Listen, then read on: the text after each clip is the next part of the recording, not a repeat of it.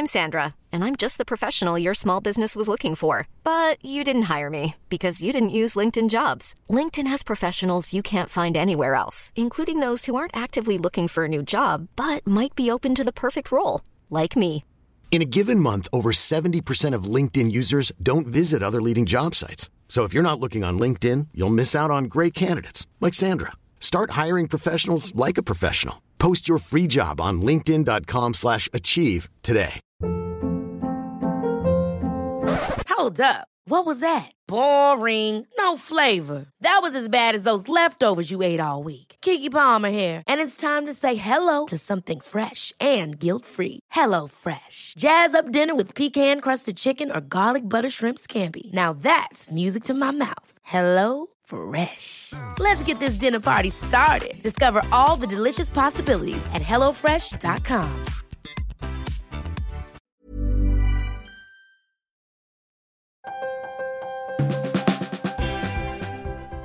Welcome, welcome, welcome, welcome to the Trampoline Hall podcast. I am Misha Glouberman, your host. Trampoline Hall, as you know, is a lecture series that takes place in Toronto in a bar. Uh, I should say usually in Toronto. Sometimes we go to other cities, but it's usually in Toronto. At Trampoline Hall, people give lectures on all types of topics, with the one restriction being that they cannot be professionally expert in the subject on which they speak. It cannot be their job to know the thing. After each lecture, we take questions from the audience, and by we, I mean I. I take questions from the audience. This is the Trampoline Hall podcast. The way that works is that we go through the extensive Trampoline Hall archives, we choose individual lectures. Each lecture becomes one episode of the podcast. Six episodes become a season, and this, this is the sixth episode of the season, which, if you're paying attention, means it is the final episode of the season. If you enjoy the podcast and you're in Toronto, you might want to come check out Trampoline Hall live. Uh, to find out about that, uh, go to the website trampolinehall.net, get on our email list, and we will send you an email, let you know when the next show is. Uh, this episode, of course, may contain mature language. I wanted to warn you about that. And now, now I will introduce you uh, to the speaker of the episode. The topic is a life in flowers, and the speaker is Zach Schwartz.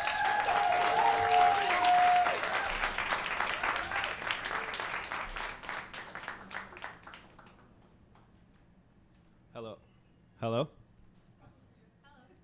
Hi.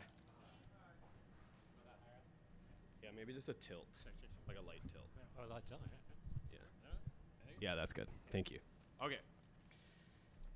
So, um, Ali was putting pressure on me uh, to give a title to my trampoline hall speech, and I, I, I do realize that I'm now the second person to roll you under the bus, and I'm sorry about that because it's because you're such an active and great curator and person that uh, we all we all arrived where we are today w- by some extent.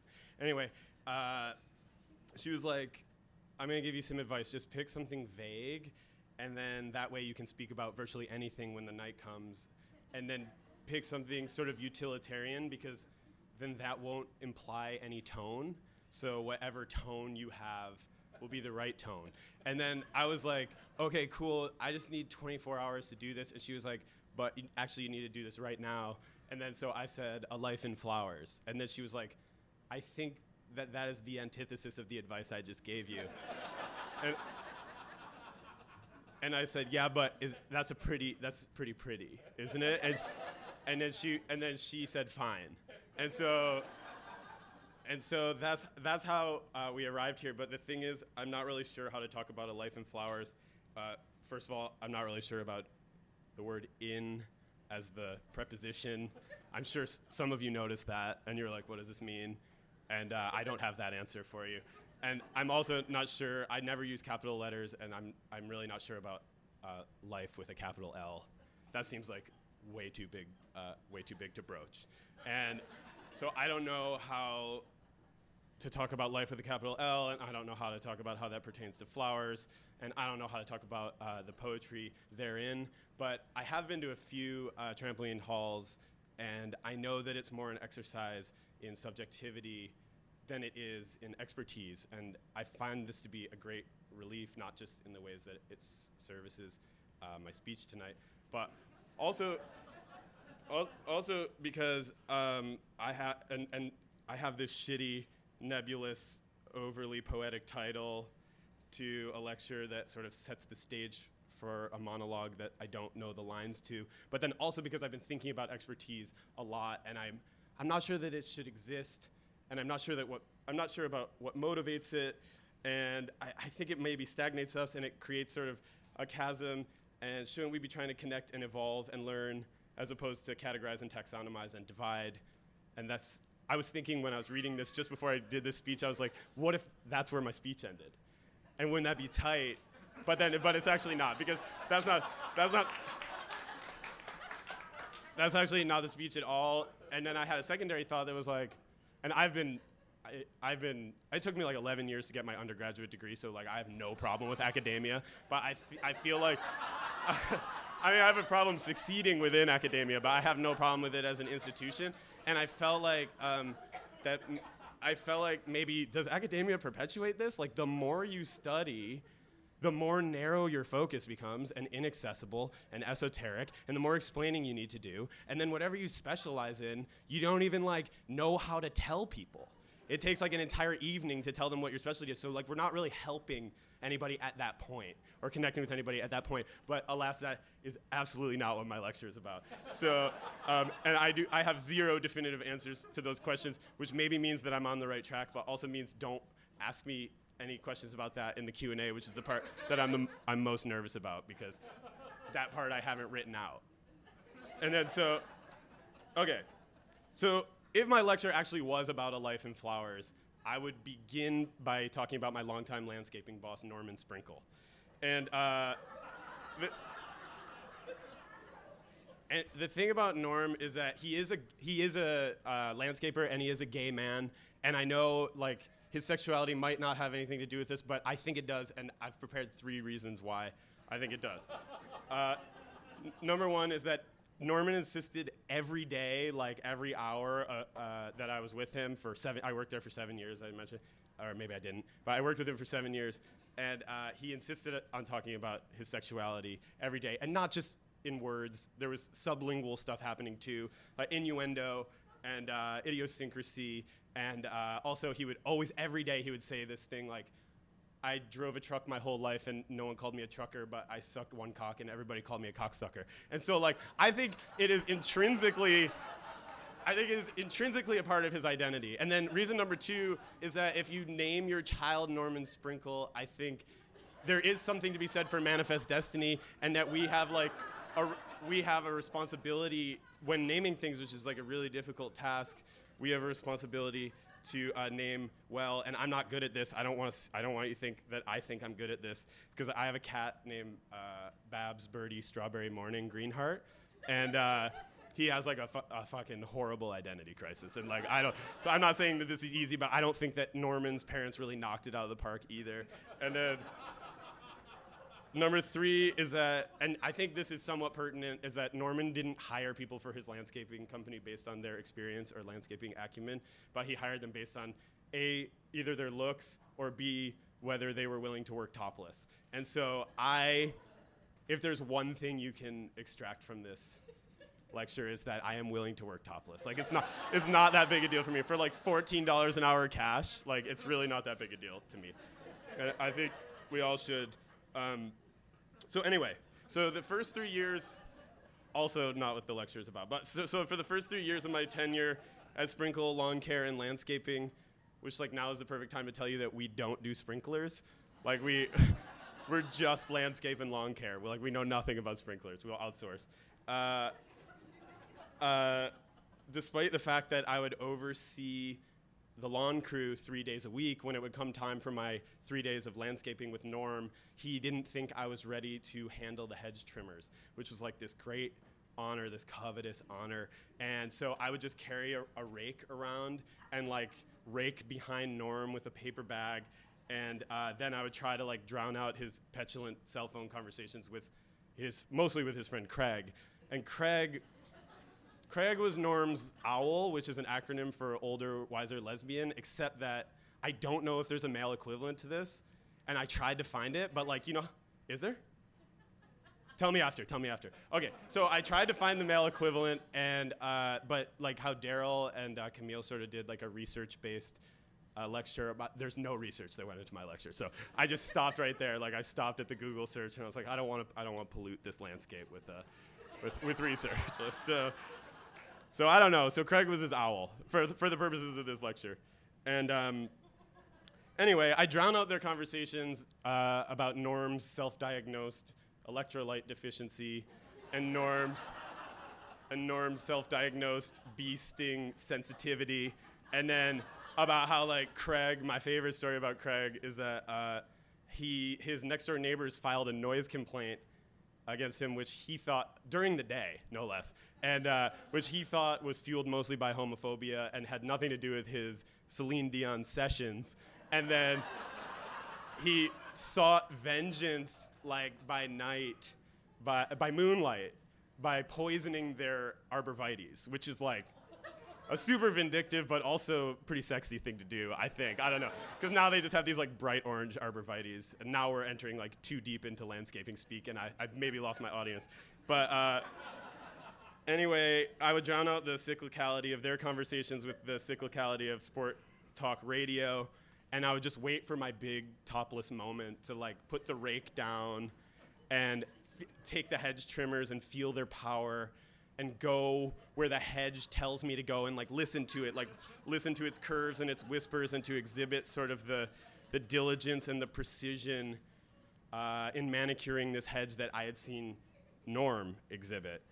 And so one day uh, after work, I sat in Craig's sprawling backyard garden oasis and I listened to them, you know, talk about love and lost hope and dreams and stuff and uh, and uh, beneath this sort of canopy of yellow roses of Texas, which were especially hard to grow in the Michigan climate, but only Craig could pull this off, and uh, and, and, cloaked in sort of the uh, the aromas of like new honeysuckle, and amidst the beauty of of uh, freshly blossomed hyacinths, Norm said, "I think you might be ready." and we were just so, we were a little bit buzzed on Mike's Hard Lemonade, so I like I took it, I took which was Norm's drink of choice, and so I took it with a grain of salt. Uh, I, I, guess like actually super saccharin alcohol. I took it with a grain of super saccharin alcohol, and uh, I didn't I didn't think too much of it, and then. Um, Norm and Craig sort of exchanged this knowing glance across the gazebo, and then the sun set sort of softly and sweetly as I remember it. And then the next morning I woke up and I got the call, and Norm was like, I'm low on electrolytes. I need you to take, he's like, I need you to take the hedge trimmers, and I need you to go to Celia Cars, and you know those boxwoods are ornery but you know what to do. And I was like, do I know what to do? He's like, take Jordan. And so Jordan is like the most inept person on the crew, but he has this like the, he has like this chiseled pectoral, this like hairless, and he's a, has this like super vapid love interest, and like virtually nothing to talk about. So I was like, okay, there's some comfort in taking Norm, uh, taking uh, Jordan. So I get to Celia Cars and I greet her dog Maury with calmness, and uh, I close the gate. I lock the gate behind me. I make sure to lock the gate behind me, and I hold the hedge trimmers and like I feel their weight, but not only their weight in in, a, in the physical realm, but of course in the symbolic realm, as you guys know, and like. and I take a moment to like acknowledge the hedge, and I pull the cord, and then what commenced was this like revelation. And the revelation was this is the easiest fucking thing I've ever done. And like, and like anybody, like truly anybody could do this. And here, uh, and I mean, for the following reasons, because nature is incredibly resilient. So it's like a very low stakes uh, thing that you're that you're doing here. You know what I mean? And then also uh, the margin for error is incredibly high, which is like also very good. And then uh, also, the leaves would like at, at just the suggestion of the blades, they would submissively fall to the ground, and so it was like not the ta- physically taxing experience I thought it would be. It was none of those things. And then that led to further revelations, like, uh, for example, uh, that the world is full of people who embellish their expertise for the sake of validation of self. And that uh, they treat their knowledge as something esoteric because they're afraid of what they are without it, of course, and that anyone can do this. Anyone with enough determination and patience and access to YouTube can do virtually anything, and I really believe that. And none of my skills or any of our skills are precious, and that we should uh, work towards sharing them. And you don't have to take it from me or from Jordan or from uh, Maury the dog. You just need like gas-powered hedge trimmers, and then sort of the world is sort of yours. And um, so all of this took place in Detroit, which is uh, where I'm from. And uh, when I first moved to Toronto in 2010, and I would tell people I was from Detroit, they'd be like, "Oh, I'm so sorry," and they would meet me with this like sort of, I don't know, um, moral supremacy or what. I, I'm not sure. I'm not sure what narratives were running through your your heads at the time. And now when I tell people, they're like, "Ooh, Detroit! Like, I would love to visit there. I've been dying to go there." And I'm like, okay, cool, yeah, you should definitely go. Uh, except you should know that the uh, post-industrialism, uh, post-industrialism, post-capitalist uh, zeitgeist of Detroit is a tiny window closing rapidly, and that all of the altruists and all the dreamers and all the people who believe in this city and what it could be in the face of like all the ruination in America, uh, their voices are being silenced, and uh, the people with corporate interests have swooped in, and it's once again a story of those who have versus those who do not. And of course, they've sunk their claws into the tender flesh of Detroit, and pretty soon it will be uh, as exclusive uh, as Brooklyn or Portland or Austin or any of your favorite cities. But anyway, also also, this is not about Detroit. So, um, but if if it were about Detroit, so when I was living there, when I moved to the city, when I was old enough to leave my parents' house, I was living in this house on an acre in this place called North Corktown, which was sometimes referred to as the urban prairies because this guy in uh, the 80s he went on this vigilante mission to burn down any houses that weren't there uh, that were either being inhabited by squatters or totally vacated. And so it created this sort of beautiful uh, uh, precipice where you would look to the west and you would see the sparseness and the post apocalyptic sunsets and like the trees. And then you'd look to the east and you would see the sort of towering Technicolor lights of Motor City Casino. And it was like this very rare intersection. And uh, I lived in a house that was I'm going too. I strayed too far from my notes. I don't think I might have lost where I was. Okay, so I lived in this house that uh, was on an acre, and we had, and it was the only house on the acre, and I shared it with my housemate uh, Dana, who was not my wife, which is important to the story later.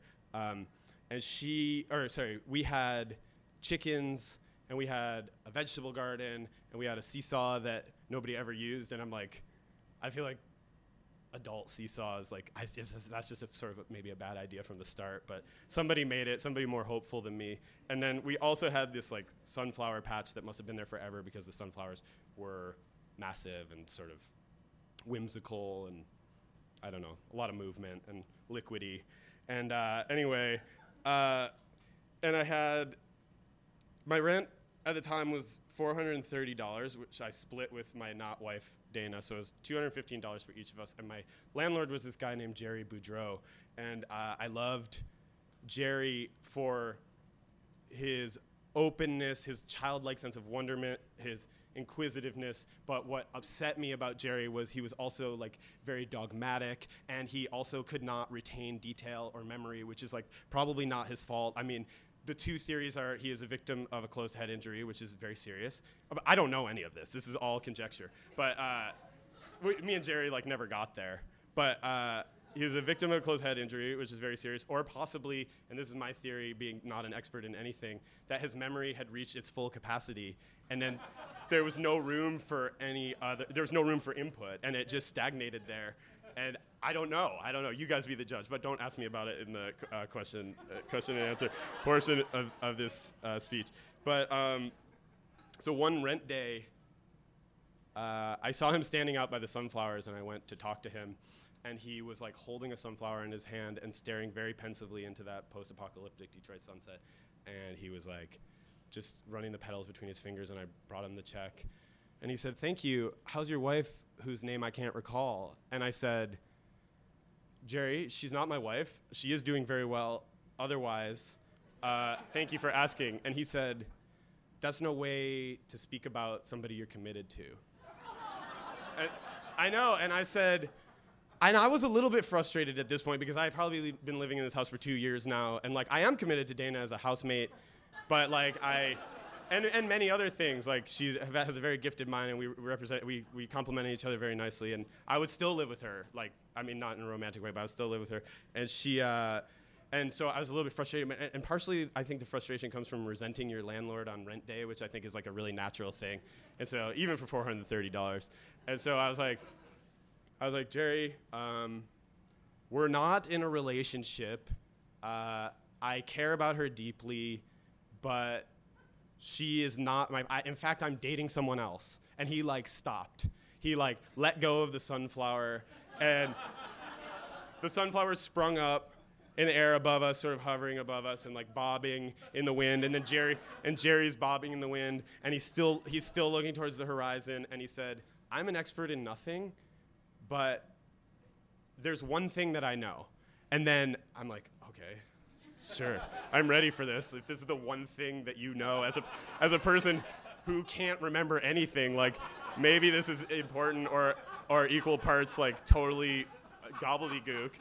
And he t- and then he looks at me for the first time in this conversation, and then the, also the sun- sunflower was staring at me with like its single eye, which is al- also very jarring. And he was like, "You never, never embarrass the person you love."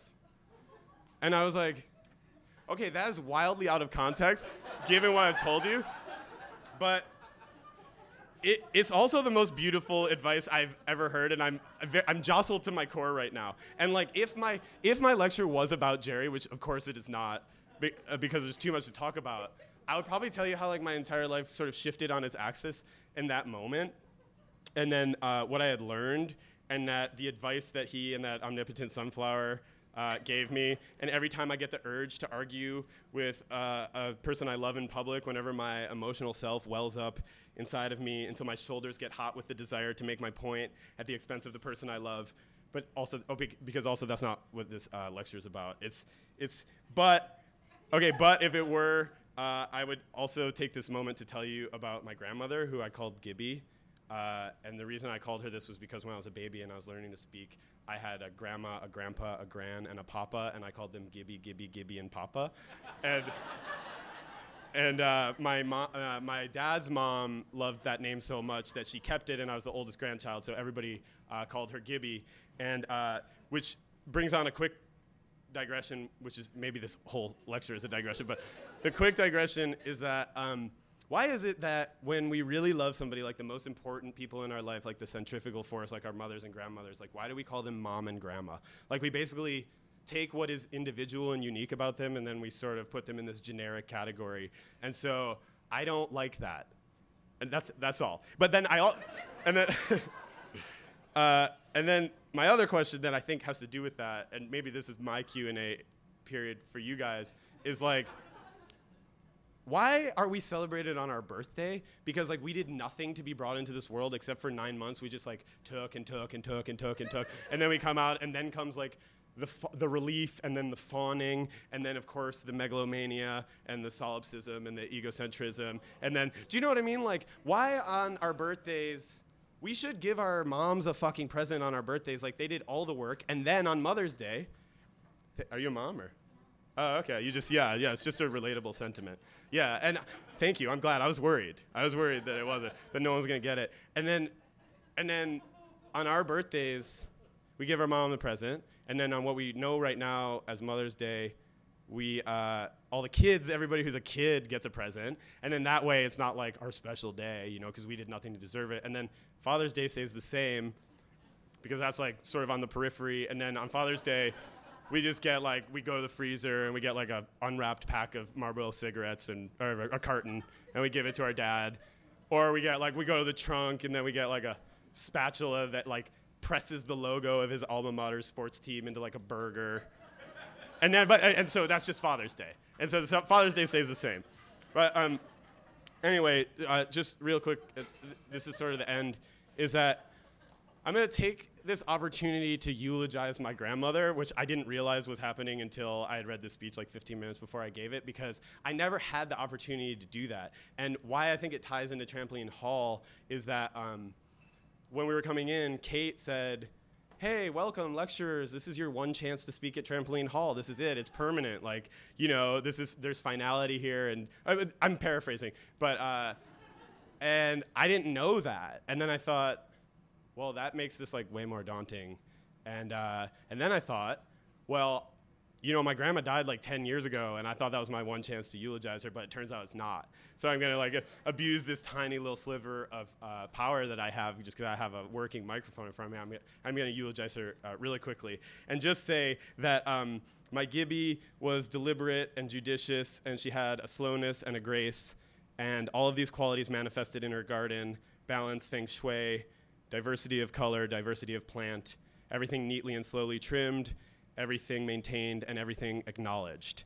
And all of this, in my mind, juxtaposed poetically against uh, the suburban concrete home that she lived in with a highly chlorinated pool and stucco walls that were stained yellow from decades of chain smoking and uh, sharp edged tables and dust and unsavory shag carpets and brooding framed portraits of like old white men in like boiler hats and then what i would call uh, uh domicile or domicile i'm not sure I should have looked that up. I can't do research, but what I would call uh, domicile decay.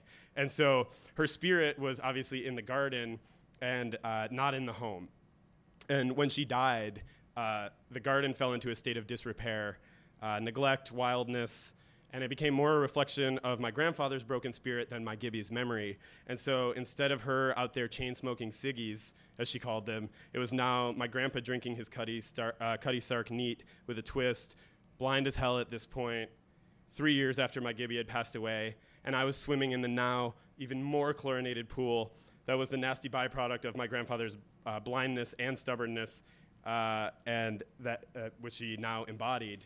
Um, and I was getting these sort of hot hits of chlorine in my eyes that were making me feel more alive. And I watched as my grandpa reached out and discovered a single rose that had somehow emerged from the Garden of Ruin. And I remember it was a variegated uh, rose uh, with hues of yellow and orange, which I wish were my Gibby's favorite colors, but actually her favorite color was cobalt, a deep blue, uh, and uh, which is more fitting.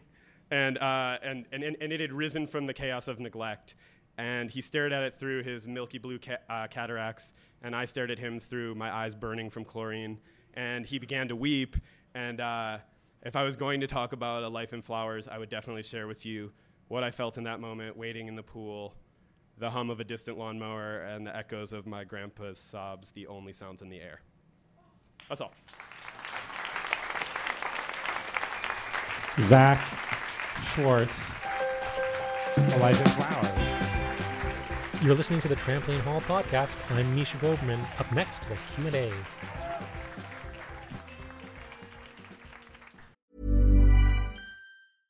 I'm Sandra, and I'm just the professional your small business was looking for. But you didn't hire me because you didn't use LinkedIn jobs. LinkedIn has professionals you can't find anywhere else, including those who aren't actively looking for a new job but might be open to the perfect role, like me. In a given month, over 70% of LinkedIn users don't visit other leading job sites. So if you're not looking on LinkedIn, you'll miss out on great candidates like Sandra. Start hiring professionals like a professional. Post your free job on linkedin.com/achieve today.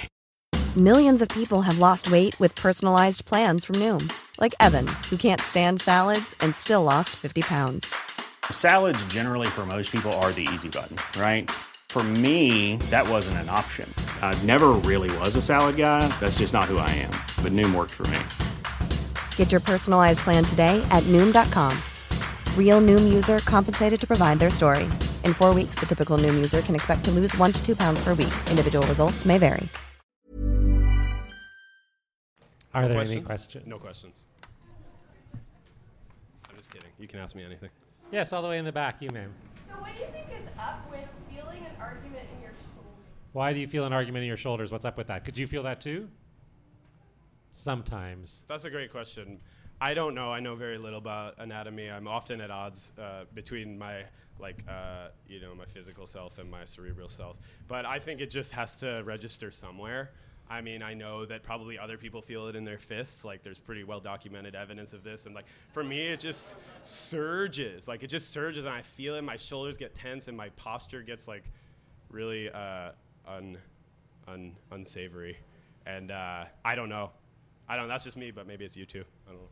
Does that answer your question? Sure, it does. Yeah. Anything else? Any other, any other questions you would like? Yes, yeah, so over here. Yes. Do you have a favorite memory of your grandmother? Do you have a favorite memory of your grandmother? Oh yeah. Oh BB. Yeah. Uh, she. Well, okay. One of my favorite memories of her, I guess I'm gonna start with the grim one, and then I'll go to a more pleasant one. which uh, was she when she was dying, and everybody knew she was dying. I would go visit her, and she had this like extensive and magical library of like first edition books because she came from a great wealth that she rejected because her dad was a bad dad and her mom wasn't in the scene and so she took his money and then she stopped taking his money but what she did with his money was build this incredible library and so i would go to her house and she as i was leaving i'd like go give her a smooch on the forehead and she'd say uh, you need to go get some books and i'd be like gibby I'm not taking your books. And then she'd be like, well, I can't take them with me. And then so I'd have to go pick out like four or five books to appease her. Uh, so now I have a pretty good library, but I don't treat it the way she does. And then, but also when I was a kid, we would like comb the beach in this tiny and pretty unremarkable part of Michigan, and I would pick out rocks that I loved, and then me and my Gibby would polish them, and that is a sacred memory. Does that answer your question? Yeah, it does. Yeah. Are you All right. crying? No, just good.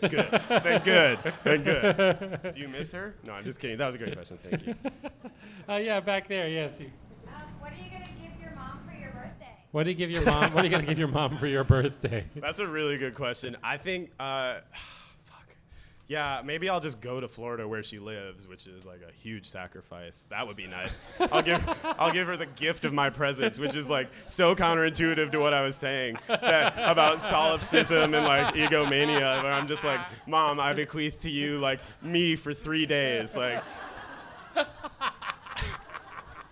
Or maybe I, I don't know. Uh, I'll make her something. I'll make her something nice. I always make her something. What do you think? Does that seem okay to you? Does that seem like a good gift? Just like here I am again, or are you like you're between that and the make her something? Do you have a? It depends what you would make her. I'm all out of. I've made her so. I've made her very nice things. I'm. I feel like I'm out of things to make. Like she and I need to. We need to have more memories. Do you know what I mean? Like we. Uh, we need to make more memories together, and then I'll make more shit. Take her to where? Take her oh, to Disney you want World. you want it to cycle back. You want me to pay it forward. Like you want the circle to close in on itself. I get it. Okay, cool. Yeah, because she took me there, and you, obviously you know that. Because I. So, Why do you know that? well, just 'cause- No, I'm just kidding. do you know that because you know each other? You know that just because cause that you figure that's a universal. Oh, okay. Yeah, we're just- right, we're just all right, riffing. Okay. All right. Okay. All right. Cool. Um. All right. Yes. Yes. Do you- think Norma Sprinkle thinks about you as much as you think about him? I know that he does. Yeah, I know that he does because um, I think what I brought to Norm versus what some of the other crew members brought to Norm was like I, I don't have the pecs.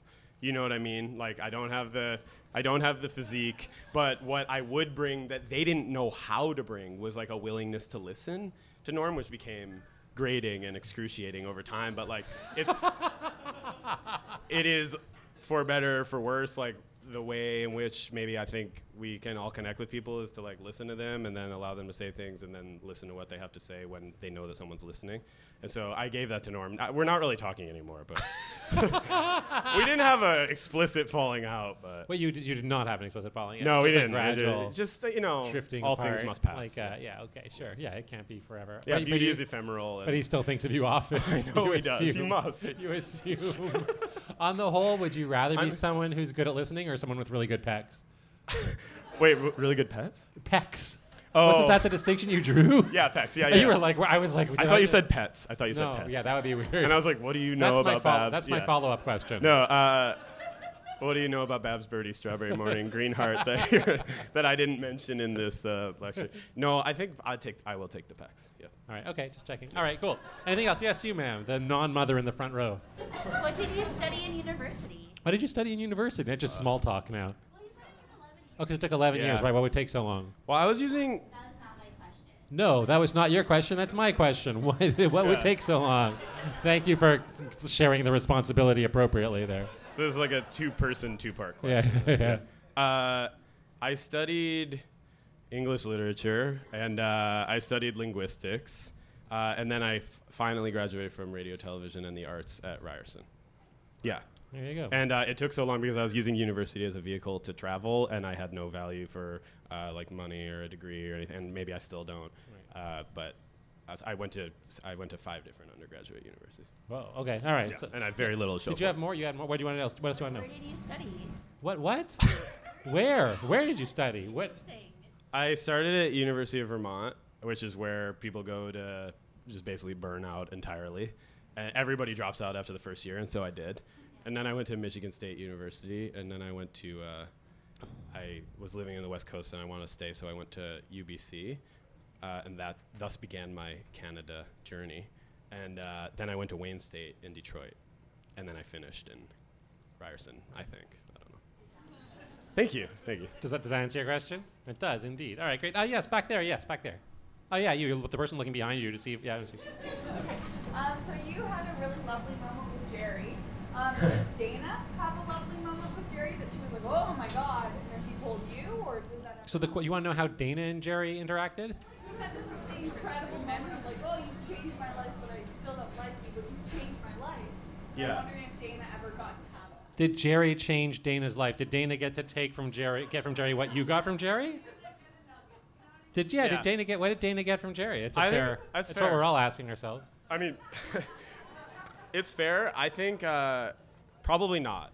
And this is why um, I think that Jerry just sort of in the little, what I believe to be born again Christian, micro universe, deeply religious uh, sect that he came from, I think I was a more fit liaison for our rent checks. And so uh, uh, uh, Dana didn't get to know him in the same way.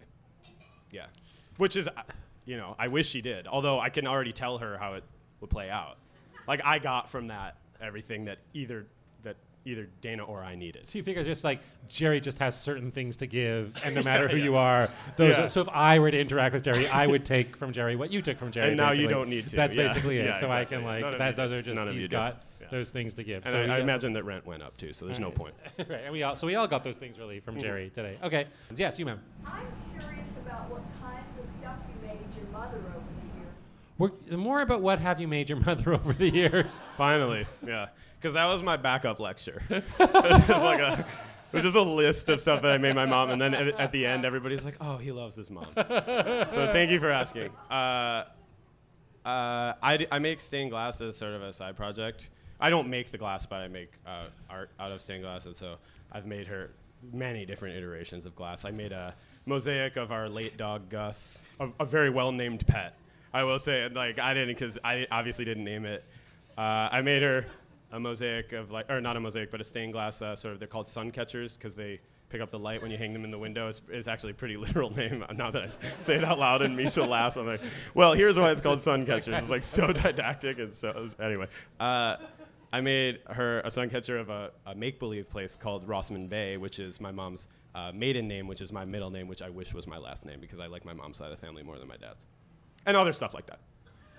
Uh, just in case, for those of you in the, in the audience wondering, what does the person who asking the question look like while you're giving the answer? That she was nodding approvingly, like, like, like through the whole thing. Yeah. It's like the most n- approving nodding that I've ever seen come from the audience during a trampoline hall. Affirmations.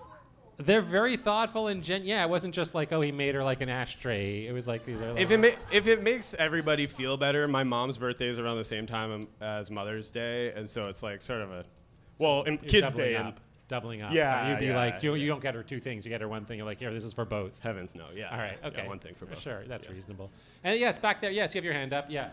What are some things you can do to avoid embarrassing your partner? What are some things you could do to avoid embarrassing your partner? Do you ask because you embarrass your partner, or because your partner embarrasses you, or Yeah, that's a great question. Yeah. I and again, this is conjecture and it's deeply subjective, and uh, I'm not sure this will apply to you. Uh, but when I when I uh, like feel very passionate about something, and I think that passion is often rooted in a defensiveness uh, that's pretty ugly. And uh, so, what I do to embarrass my partner is I insist upon making my point, often at their expense. And what I think is a good exercise to not embarrassing your partner, which I've never fully been able to do, as will. As I'm sure all of my ex-lovers in the crowd can speak to tonight, is that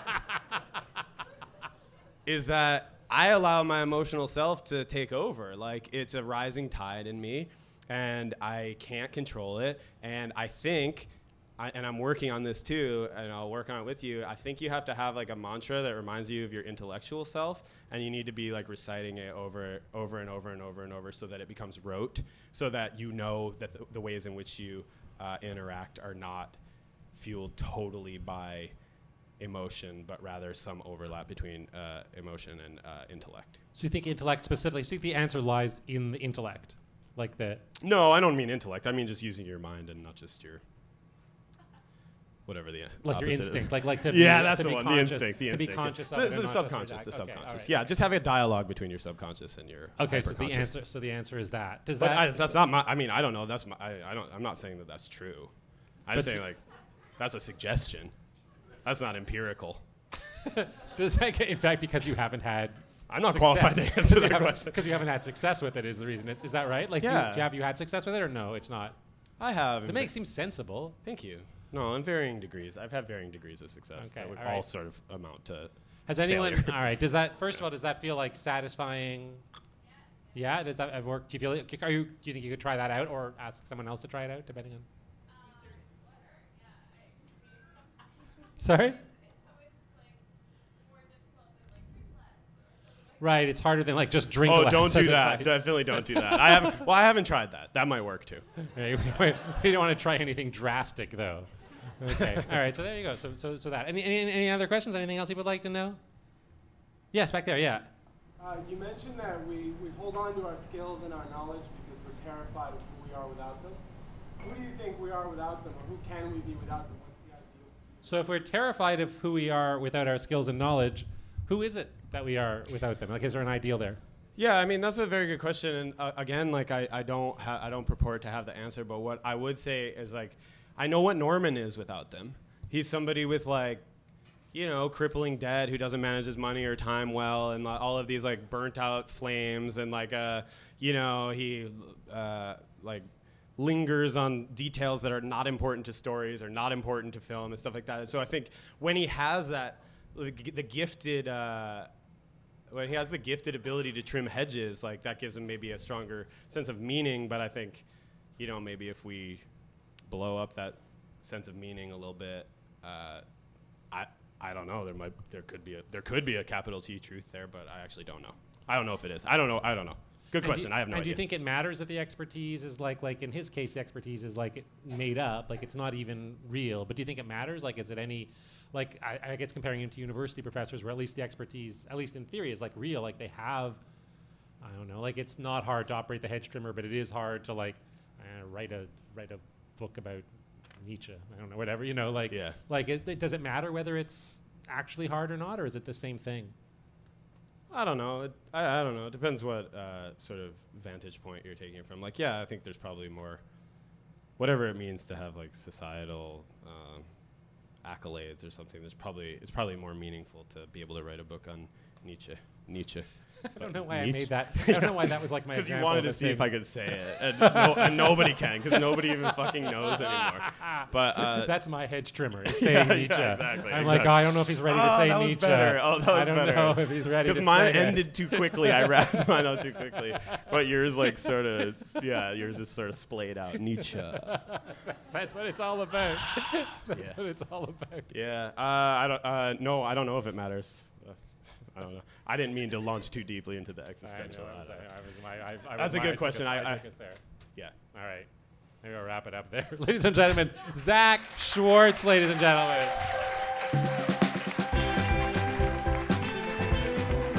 Trampoline Hall was created in Toronto in the 21st century by Sheila Heti and is hosted by me. This episode's lecture was originally chosen by Ali Waterman. The podcast is produced by Josh Block. Our theme music was composed by Matt Smith. Our coordinating producer is Kate Bars. You can subscribe to the podcast on iTunes or your favorite podcast app. You can also find us on Twitter and Facebook. If you enjoyed the podcast, uh, you might also want to leave a rating and review on iTunes. It really helps us out a lot. I'm Misha Glouberman. Thanks for listening.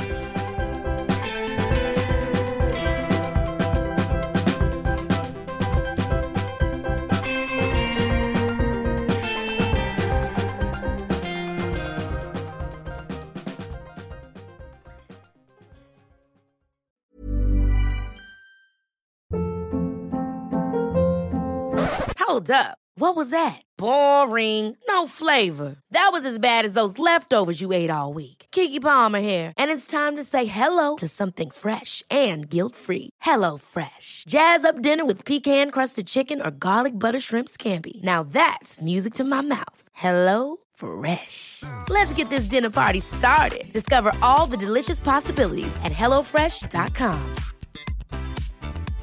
Hey, it's Paige DeSorbo from Giggly Squad. High quality fashion without the price tag. Say hello to Quince. I'm snagging high-end essentials like cozy cashmere sweaters, sleek leather jackets, fine jewelry, and so much more. With Quince being 50 to 80% less than similar brands. And they partner with factories that prioritize safe, ethical, and responsible manufacturing. I love that. Luxury quality within reach. Go to quince.com slash style to get free shipping and 365 day returns on your next order. Quince.com slash style.